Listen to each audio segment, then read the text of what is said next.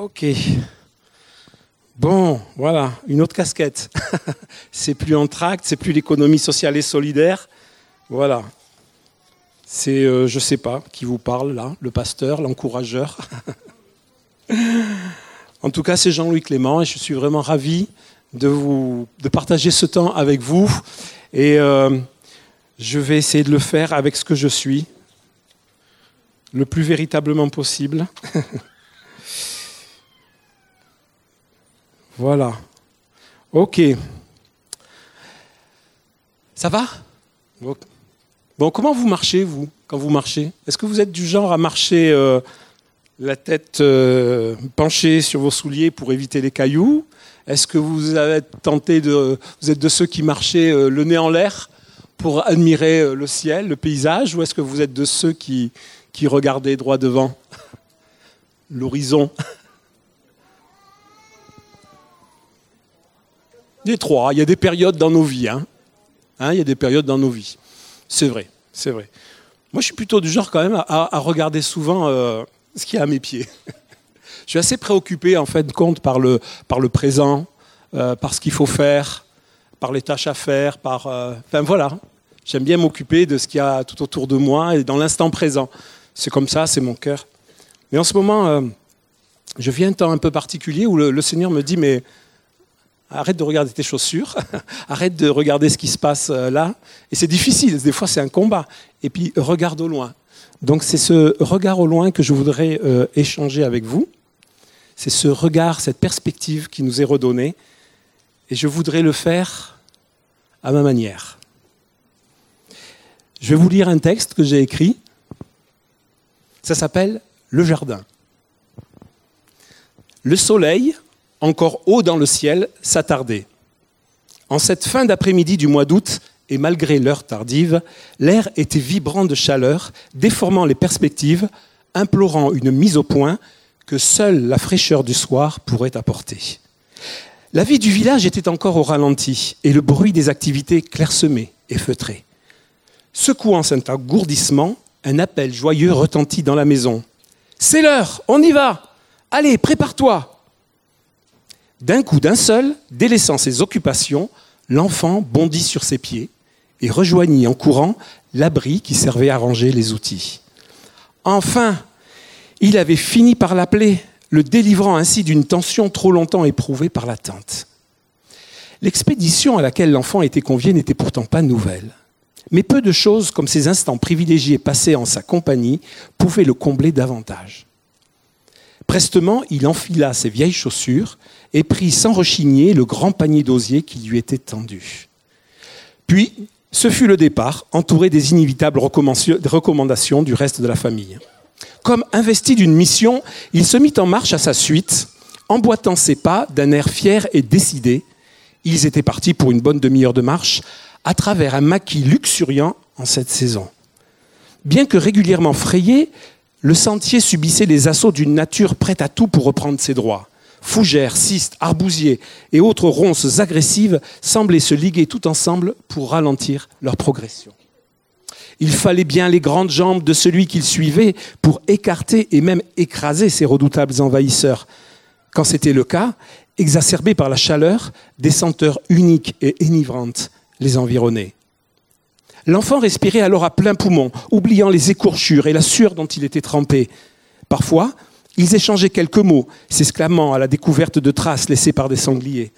Mais la plupart du temps, ils appréciaient le silence de cet effort soutenu, tout entier tourné vers leur but.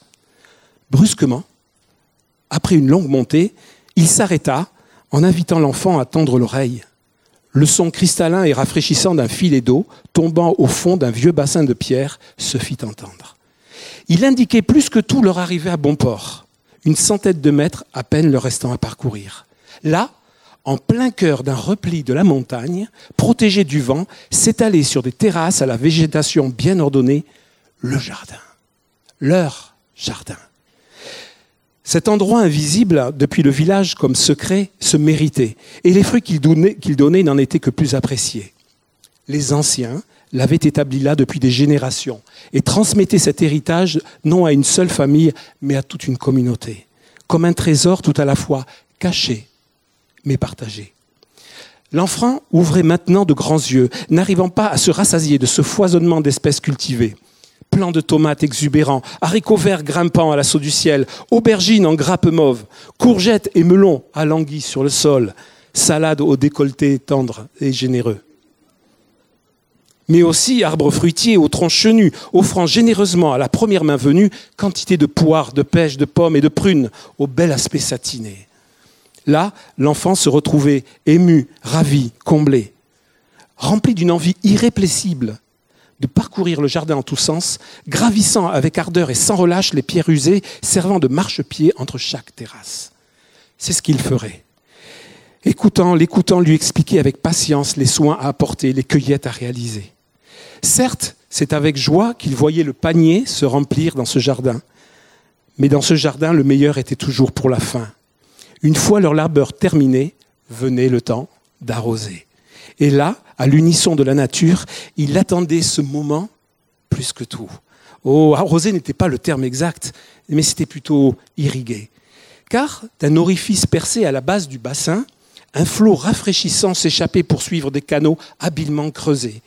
Sur ses conseils, l'enfant disposait alors, tout au long du parcours et au fur et à mesure, des pierres en ardoise plates et légères. Le courant, ainsi dompté, permettait à la terre assoiffée de recevoir l'exacte quantité d'eau nécessaire, sans rien oublier, sans rien abîmer. Sur son passage, le sol changeait de couleur et une odeur apaisante montait de la terre mouillée et de la végétation enfin désaltérée.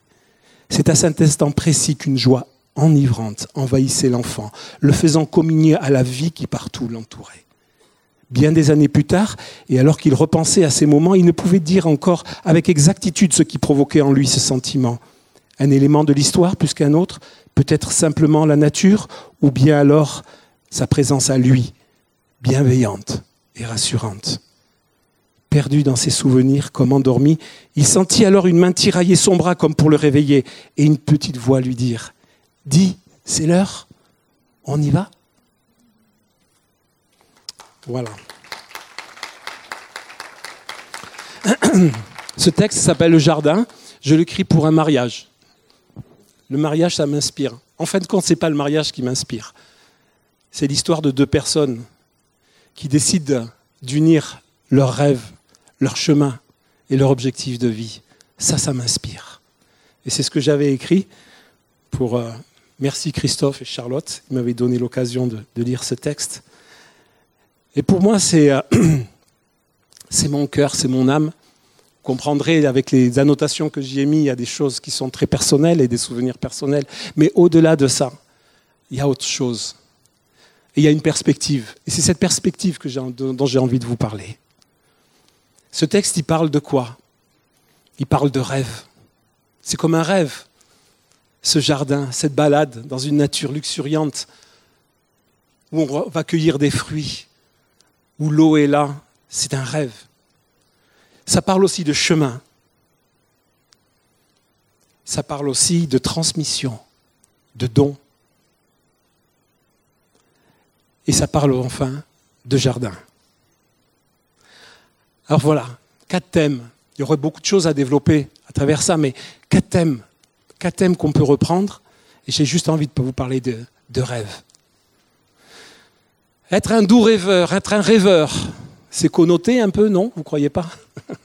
Ouais, dans ses rêves, il est perdu. Moi, je crois que le Seigneur nous a donné une âme. Et Nicolas, il revenait l'autre jour là-dessus. On n'est pas simplement esprit, mais on aime aussi avec notre âme et on vit avec notre âme. Et dans notre âme, il y a des rêves il n'y a pas que des rêves fous, il n'y a pas que des rêves idiots, il n'y a pas que des rêves irréalisables, même si des fois, il y a des rêves qui sont présents en tous. Tous, nous avons reçu cette capacité de rêver. Et tous, dès la naissance, nous avons des rêves au fond de notre âme. Et ça, c'est beau. Et ça, c'est beau. On peut l'avoir dès la naissance, c'est peut-être même avant, peut-être que le Seigneur nous avait mis euh, des rêves sur notre cœur bien avant que nous soyons créés, puisqu'il nous connaissait bien avant que nous soyons créés. Nous étions déjà une créature merveilleuse.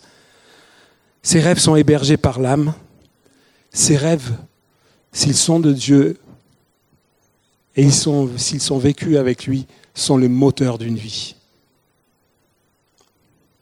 Tous, autant que nous sommes. Nous ne pouvons pas échapper à cette règle que le moteur d'une vie, c'est un rêve. C'est un rêve. Un rêve, ça donne une destinée. Ça, donne, ça nous identifie.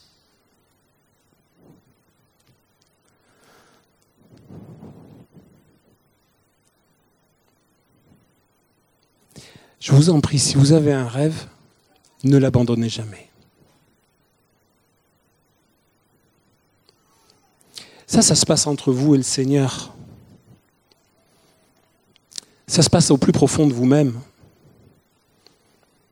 C'est pas oh, juste une idée qui passe comme ça, qui me dit Oh, ça, je voudrais, je voudrais bien, oh, je rêve de vivre ça, oh, je rêve de, de gagner 10 millions au loto. C'est autre chose. C'est quelque chose qui, dans notre cœur, nous fait bouger. N'abandonnez, n'abandonnons jamais notre rêve. Ne le sous-traitons jamais. ne, l'abandonnons pas à quelqu'un d'autre. Dans un mariage, ce qui est beau, c'est deux rêves qui s'unissent. Un rêve, ça se partage. Un rêve, ça ne s'impose pas.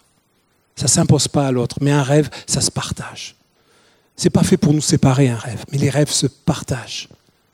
Et c'est bien le principe d'une union. Et c'est bien le principe d'un mariage quand deux rêves sont partagés. Mais n'abandonnez pas votre rêve. Partagez-le. Cherchez à le vivre avec d'autres. Écoutez les rêves des autres. Mais surtout, ne les reniez pas, ne les abandonnez pas. Y travailler, on peut travailler un rêve, on peut le poursuivre. Il y a des hommes qui ont travaillé sur leur rêve. Qu'est-ce qu'on peut prendre comme exemple génial Des créateurs, bien sûr, des artistes, des inventeurs. Edison, celui qui a inventé l'ampoule, il a dû se dire Oh punaise, je rêve Il a vécu une enfance misérable. Il n'avait pas d'argent pour acheter des livres. Il avait, dans le lieu où il habitait, c'était un taudis, une masure. Il n'y avait pas de lumière. Et il a dû se dire oh, Je rêve d'un bouton que je puisse appuyer et hop, ça brille. La lumière se fait. Et il a poursuivi ce rêve. Et il a inventé l'ampoule, il a inventé bien d'autres choses. C'est juste un exemple. On peut y travailler, poursuivre ce rêve. C'est ça qui donne un sens à notre vie. Et c'est ce qui donne un sens encore plus à notre vie, c'est de confier ce rêve au Seigneur. Ne pas l'abandonner, ne pas le renier, l'accepter et le confier à Dieu. Nous pouvons faire cela l'âme n'est pas la partie malade de notre être. On a tendance des fois à spiritualiser dans nos communautés, vous savez bien. L'esprit, l'esprit, l'esprit, l'esprit, l'esprit. Oui, l'esprit. Oui, l'esprit est tellement important. Mais le corps, bon, on essaye de s'en occuper, mais l'âme, l'âme. Donc confier notre âme au Seigneur confier notre rêve au Seigneur, parce qu'il en est l'auteur. Et que s'il y a un qui peut bien mener les choses à bonne fin pour nous, c'est bien lui. Mais rêvons, rêvons, rêvons. Après le rêve, on peut parler donc des chemins. En fait, si on regarde bien, dans la vie normale, tout est chemin. Il y a les chemins de vie, les chemins de perdition, les chemins d'exode, les chemins de retour. Il y a des chemins de salut. Il y a des chemins de Damas. Il y a des chemins de croix. Mais tout est chemin dans la vie. Tout est chemin. Et ces chemins, il faut les connaître. Et non seulement il faut les connaître, mais il faut les emprunter. C'est comme ça. Dieu ne nous a pas donné, dit voilà le chemin, c'est très bien, je le connais. Jésus est le chemin. Mais encore, il faut le pratiquer, il faut l'emprunter, il faut le vivre, il faut y marcher sur ce chemin.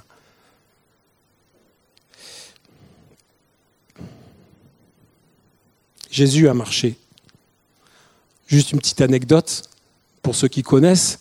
D.J.R. Tolkien, dans Le Seigneur des Anneaux, celui qui va être appelé à être roi s'appelle Grandpa ou l'arpenteur. Celui, ou le rôdeur même, celui qui connaît les chemins et les chemins anciens. Marcher sur un chemin, c'est un principe actif d'engagement. On n'est pas spectateur. Et je crois que le Seigneur ne nous a pas créés pour être spectateurs. Mais s'il y a des chemins, c'est pour les emprunter, c'est pour y marcher. Il y a une différence entre connaître le chemin et arpenter le chemin.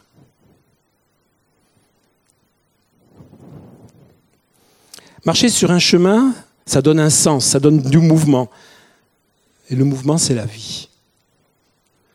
Quand on est en mouvement, on est vivant.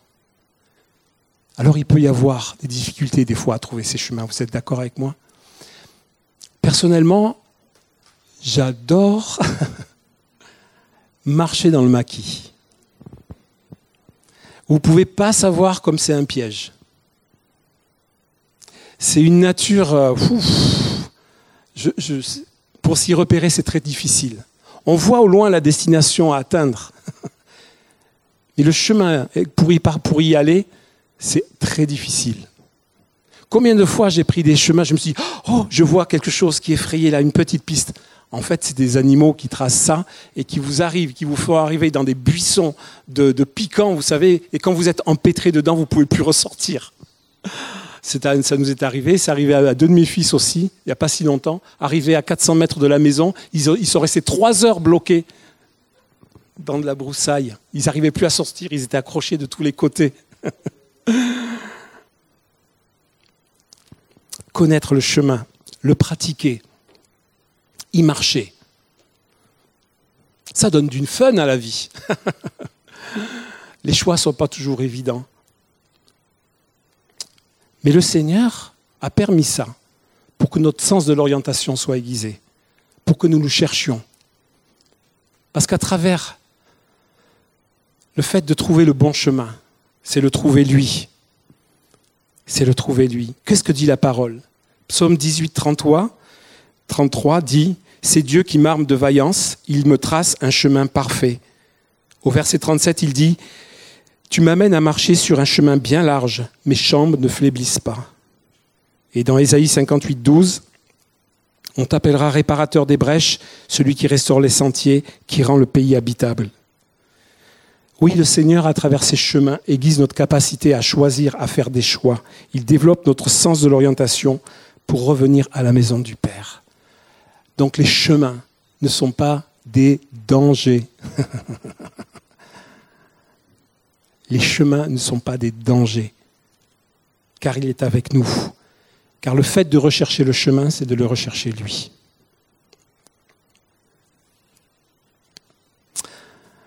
Enfin, il y a, dans ce texte, il y a la transmission, le don, l'héritage, le patrimoine.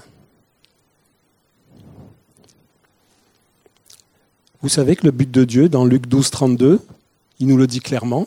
Qu'est-ce qu'il nous dit? Sois sans crainte, petit troupeau, car votre Père a trouvé bon de vous donner quoi? Le royaume. Le royaume. Et il y a un autre texte que j'aime beaucoup, dans Sophonie 3, verset 12.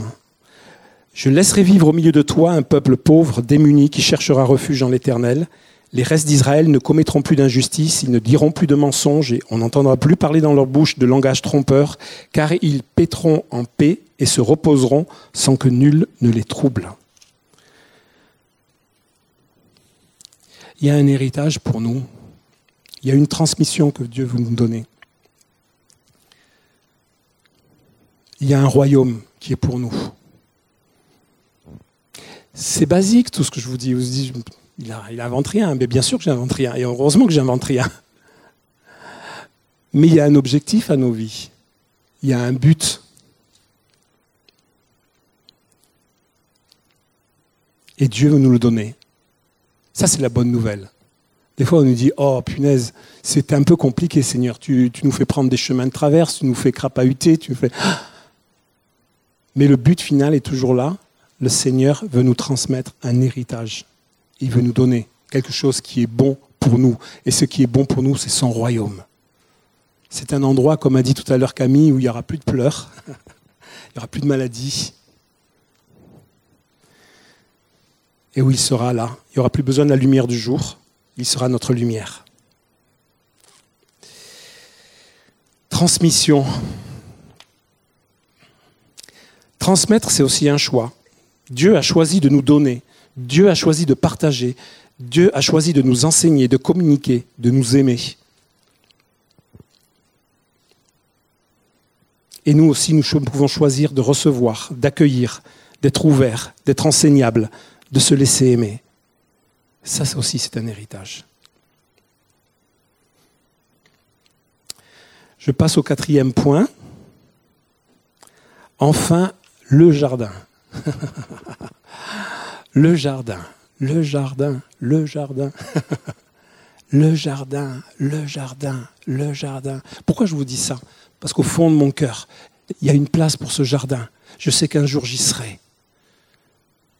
Je sais qu'un jour j'y serai. Et je sais que je suis en route pour ce jardin-là. Je ne sais pas, ça sera peut-être là-haut, ça sera peut-être ici, ça sera peut-être les deux à la fois, j'en sais rien. Mais je sais que je suis en route parce que je sais que le Seigneur m'a réservé un jardin à partager. Un lieu de vie, un lieu de ressources un lieu de communion, un lieu de paix, un lieu de refuge, le jardin. Vous savez que, en fait, l'histoire avec un grand H, c'est une histoire de jardin. Puisque ça commence où? Au jardin d'Éden, et ça finit où? À Gethsemane, en passant par le jardin des Oliviers. Toute l'histoire avec un grand H se passe dans un jardin. toute l'histoire avec un garage se, se passe dans un jardin. C'est notre patrie, quelque part, qu'on veut retrouver. Alors cette idée du jardin, vous savez, c'est pas loufoque, c'est pas. Certains ont lu le livre La cabane. Oui, c'est bien dans un jardin que que le personnage central du, livre est attiré et qu'il rencontre le Saint-Esprit. C'est un jardin formidable, exubérant, où Dieu aussi se révèle à travers ce jardin. Donc ce n'est pas loufoque du tout. C'est même central dans notre histoire. C'est notre origine, ce jardin. Et si on regarde bien, c'est notre destination finale. On est appelé et on est programmé pour vivre dans un jardin.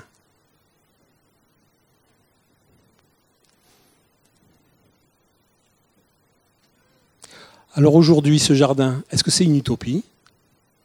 Est-ce que c'est quelque chose qu'on n'aura jamais sur cette terre? Est-ce que c'est quelque chose qu'on ne peut qu'espérer pour plus tard après cette étape de la mort? Moi, je ne crois pas. Et je vais essayer de vous le exposer mes raisons, pas vous le prouver, parce que je n'ai pas besoin de vous le prouver.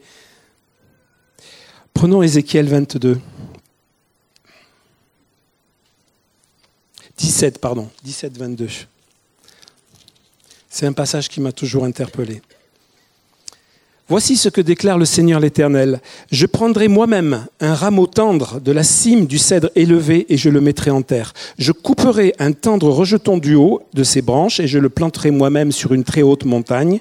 Je le planterai sur une montagne élevée d'Israël. Il étendra ses branches et portera du fruit et il deviendra un cèdre magnifique. Toutes sortes d'oiseaux habiteront dans sa ramure et viendront nicher à l'ombre de ses branches. Alors tous les arbres de la campagne reconnaîtront que moi, je suis l'Éternel qui abaisse, qui abaisse l'arbre élevé et qui élève celui qui était abaissé, qui fait sécher l'arbre vert et reverdir l'arbre sec. Moi, l'Éternel, je le déclare et je le ferai. Cette parole s'est accomplie en Jésus. J'avais jamais vu ce passage comme ça, moi. Je sais que ça parle d'Israël et tout, mais j'avais jamais vu jusqu'à il y a quelques semaines que ce passage y parle de Jésus. C'est cette tendre branche qu'il a pris en haut d'un cèdre Israël et qu'il a planté sur une montagne haute et sublime, sur le mont Golgotha, et qui est devenu cet arbre immense sous lesquels, vraiment les, branches de lequel toute nation, tout homme peut venir se réfugier. Est-ce que c'est étonnant? Non, parce que si on prend Genèse 2.9, il est dit que l'arbre de la vie était planté au milieu du jardin. Donc pour moi, le jardin, il est ici. Si la graine de vie, la graine de l'arbre de vie a été plantée dans nos vies en acceptant Jésus, s'il est vivant, alors, dès maintenant, s'il est vivant en nous, cet arbre produit du fruit et nous pouvons être dans son jardin. C'est QFD. Donc ce n'est pas une utopie, ce n'est pas quelque chose qu'on va à tout prix euh, vouloir euh, imposer ou rechercher ou se dire mais euh, non, c'est déjà accompli.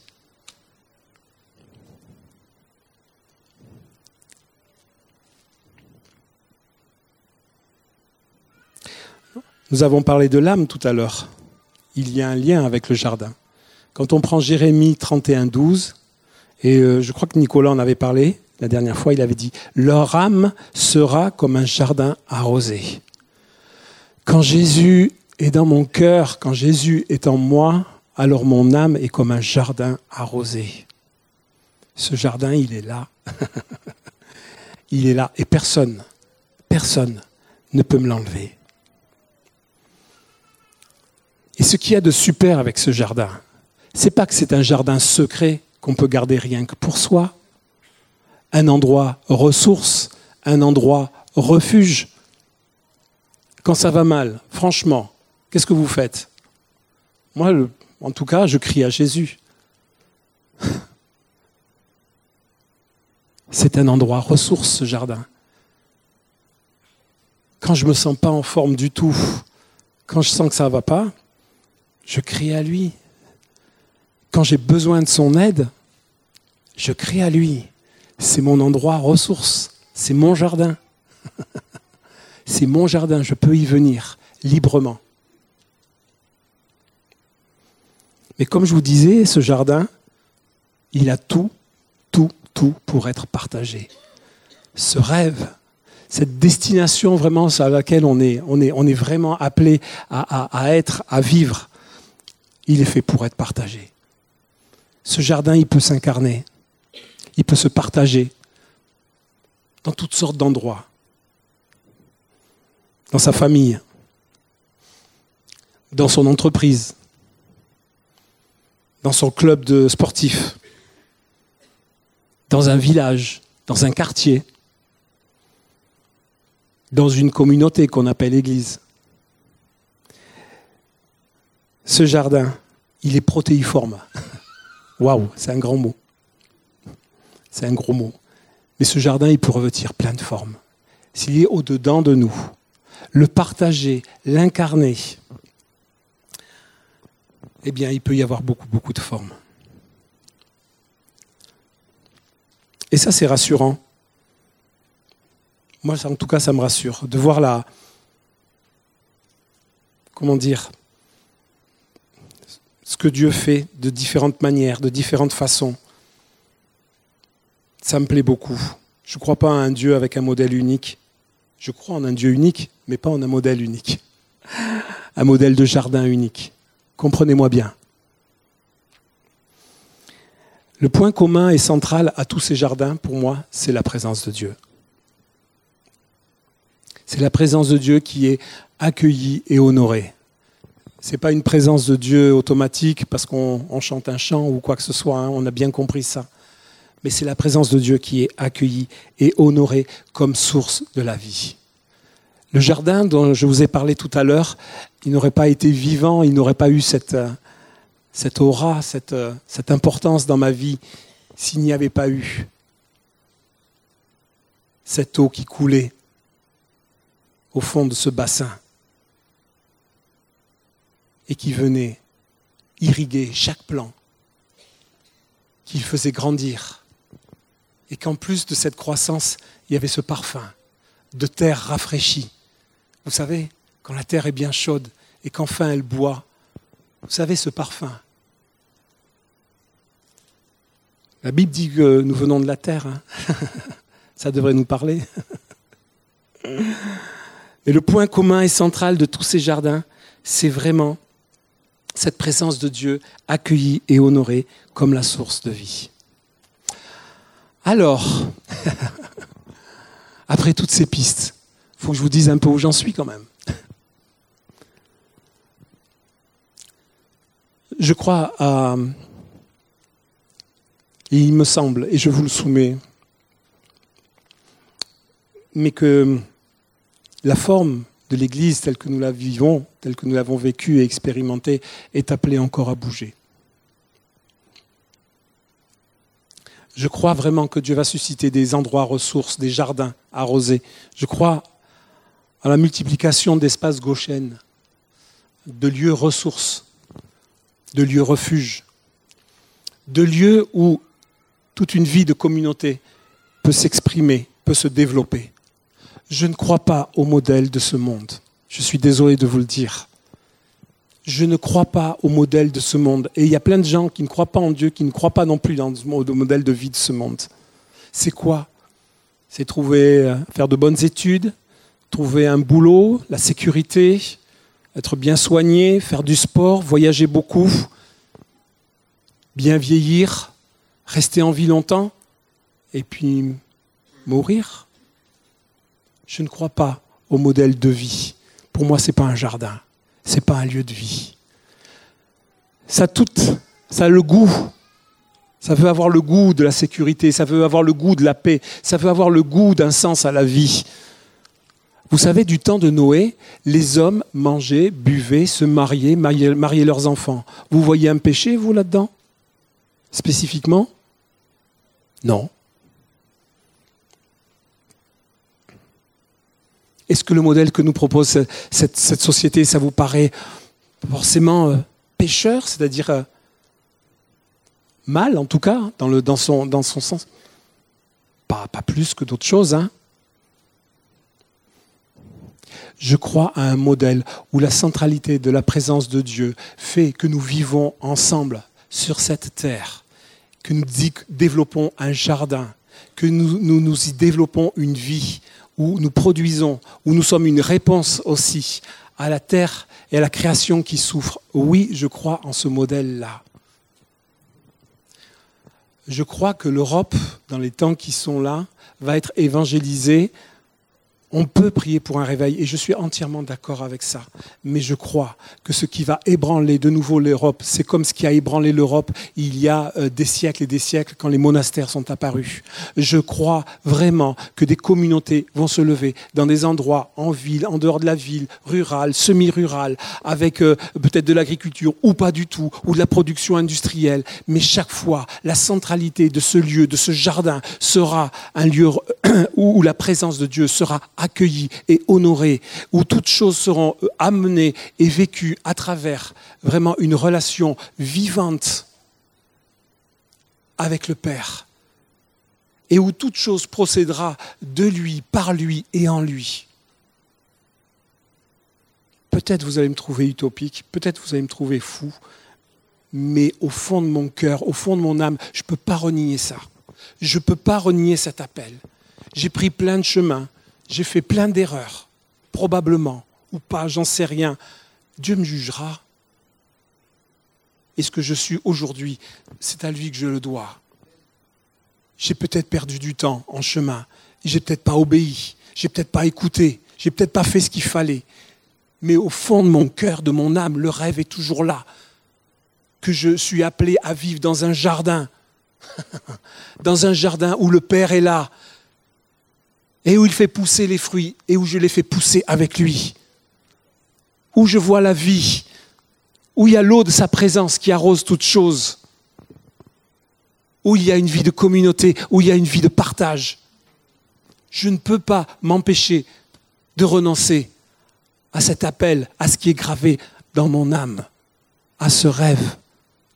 Et si on regarde bien, et je ne veux pas, entre guillemets, vous influencer, comme je disais tout à l'heure, vous avez votre jardin, vous avez votre rêve.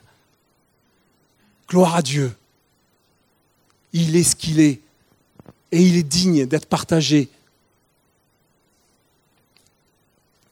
Et j'aime ça. ne renoncez pas à vos rêves.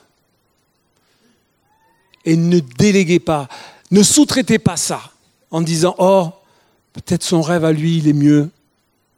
Moi, je me mets en. Je me mets à part. ne galvaudez pas votre rêve. Il est précieux. C'est comme un diamant que le Seigneur a mis dans vos cœurs, dans vos âmes. C'est ce qui vous fait vivre. C'est ce qui vous donne une trajectoire. C'est ce qui nous donne une destinée. Je viens d'un jardin et je vais vers un autre jardin. Et dès maintenant, je peux vivre cette réalité. Je crois vraiment que le, visage de l'Église et les formes d'Église vont bouger dans les temps qui viennent. Préparons-nous. Franchement, quand je fais ce message-là et que je vous dis que je vois loin, je ne vois pas encore très très loin. Mais je vois assez loin pour discerner que ces jardins doivent émerger, doivent fleurir en Europe. Parce que c'est le royaume de Dieu qui vient sur cette terre. Il est là au milieu de nous et il est à venir. Je le crois de tout mon cœur, je le crois vraiment sincèrement. Je pense qu'il faut juste s'y préparer. Et l'objet de mon message, en fin de compte, est juste de nous dire, mais considérons ces paroles, considérons la perspective que le Seigneur veut nous donner à travers cette euh, parole du jardin, cette parabole du jardin. Et essayons de nous, de voir avec lui, Seigneur, qu'est-ce que je dois faire? Comment je dois me préparer? Vous savez, celui qui doit faire un long voyage, eh bien, il prépare. Je crois qu'aujourd'hui, on est dans un temps de préparation avec tout ce que ça veut dire. Ça peut vouloir dire faire des provisions, faire des plans, chercher, emprunter des chemins. Ça peut vouloir dire faire le deuil d'autre chose aussi. Il n'y a pas un soldat, quand il part en campagne, qui s'embarrasse des choses qu'il laisse derrière, parce que sinon il est foutu. C'est peut-être ça aussi qui est à traiter. C'est vraiment humblement que je vous parle en vous disant, mais préparons-nous. Parce que dans les temps qui viennent, il y aura des choix à faire et des chemins à prendre. Votre place sera peut-être ici. Votre place sera peut-être pas ici. Votre place sera peut-être à Toulouse. Votre place sera peut-être pas à Toulouse, elle sera peut-être ailleurs. Mais qui le sait? Lui. Et ce n'est pas un problème. Et ce n'est pas un problème et ce n'est pas un problème. Je, suis, je viens d'une région où, vous savez, l'attachement à la terre, c'est super fort. Dieu merci. Seigneur, débarrasse-nous de ça. On peut être, euh, on peut aimer la terre d'où on vient, qui nous a vu euh, grandir, mais il n'y a rien de plus fort que l'attachement au Seigneur. Ça peut être ça aussi de se préparer, à se dire, mais ouais, je suis prêt à partir finalement. J'aime tellement quand même ce lieu où j'ai grandi, je suis né, les habitudes que j'y ai, ce que j'y ai développé, les réseaux, c'est précieux. Quelle sécurité, quel bonheur. Et il n'y a rien de mal en ça. Peut-être que le Seigneur nous dit, mais c'est le temps, c'est le temps de bouger. En tout cas, prépare-toi. Voilà, c'est ce que j'avais envie de vous laisser. Euh, laissez sur votre cœur. Mais n'oubliez pas votre rêve, celui que le Seigneur a déposé dans vos cœurs, dans vos âmes. Vous êtes vivant aussi par vos âmes. Vous le savez ça? Vous savez ça?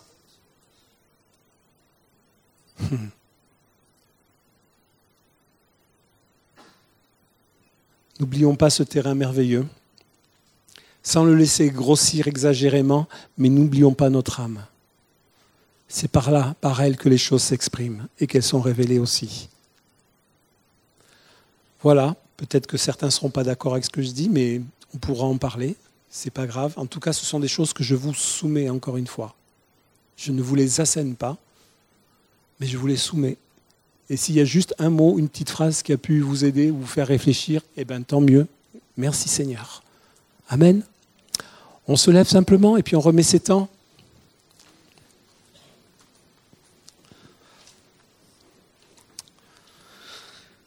Oui Seigneur.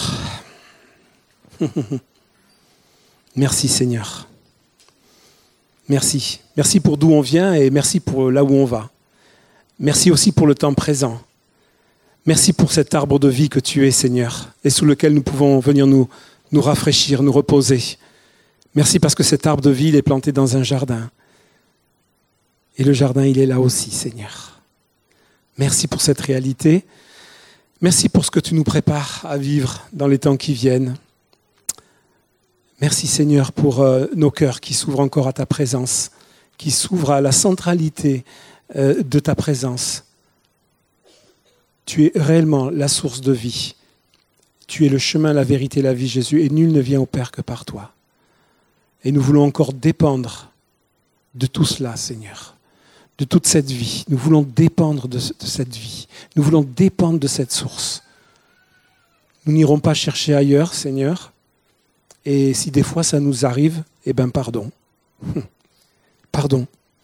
Pardon pour le péché qui peut nous envelopper si facilement et qui peut nous proposer d'autres solutions. Seigneur, on veut te les remettre tout simplement. Tout ce qui nous coupe de toi, tout ce qui peut être, qui peut paraître bien aussi, qui peut pas forcément mal, ou en tout cas, mais qui nous coupe de toi. Seigneur, nous te remettons toutes ces choses. Nous préparons nos cœurs, Seigneur, qu'ils soient comme ce jardin, cette terre, prête à être ensemencée, prête à être arrosée, que nos âmes, Seigneur, vivent devant toi, que nos âmes vivent devant toi, que nos esprits soient réveillés, mais que nos âmes aussi vivent devant toi, pour que, Seigneur, les rêves que tu as mis dans ces âmes puissent, Seigneur, porter du fruit. Parce que ce n'est pas juste pour faire joujou, Seigneur, que tu nous as donné ça. Ce n'est pas juste pour nous tenir occupés. C'est parce que c'est un chemin vers toi. Parce que tu as choisi de nous faire esprit, âme et corps. Sois béni pour, euh, Seigneur, euh, ta création. Bénis cette assemblée, Seigneur. Bénis ceux qui sont, ceux qui ne sont pas aussi d'ailleurs, mais bénis chacun et prépare-les, Seigneur, et prépare-nous chacun pour, euh, pour ce chemin que tu veux nous faire prendre et sur lequel tu veux nous faire marcher. Je bénis mes frères et sœurs, Seigneur, et nous nous bénissons mutuellement et nous reconnaissons que chacun est porteur. Chacun est porteur de ce jardin. Et je voudrais vraiment vous inviter en vous disant au revoir tout à l'heure, en vous quittant, et de ne pas vous quitter simplement, voilà, salut, bonne semaine et tout, mais bénissez-vous et dites, euh, Seigneur, merci pour le, le jardin arrosé, que hum, mon frère, ma sœur, que, que la personne qui est là en face de moi, à qui je dis au revoir, Seigneur, qu'elle est. Et je veux la bénir. Merci Seigneur. Amen.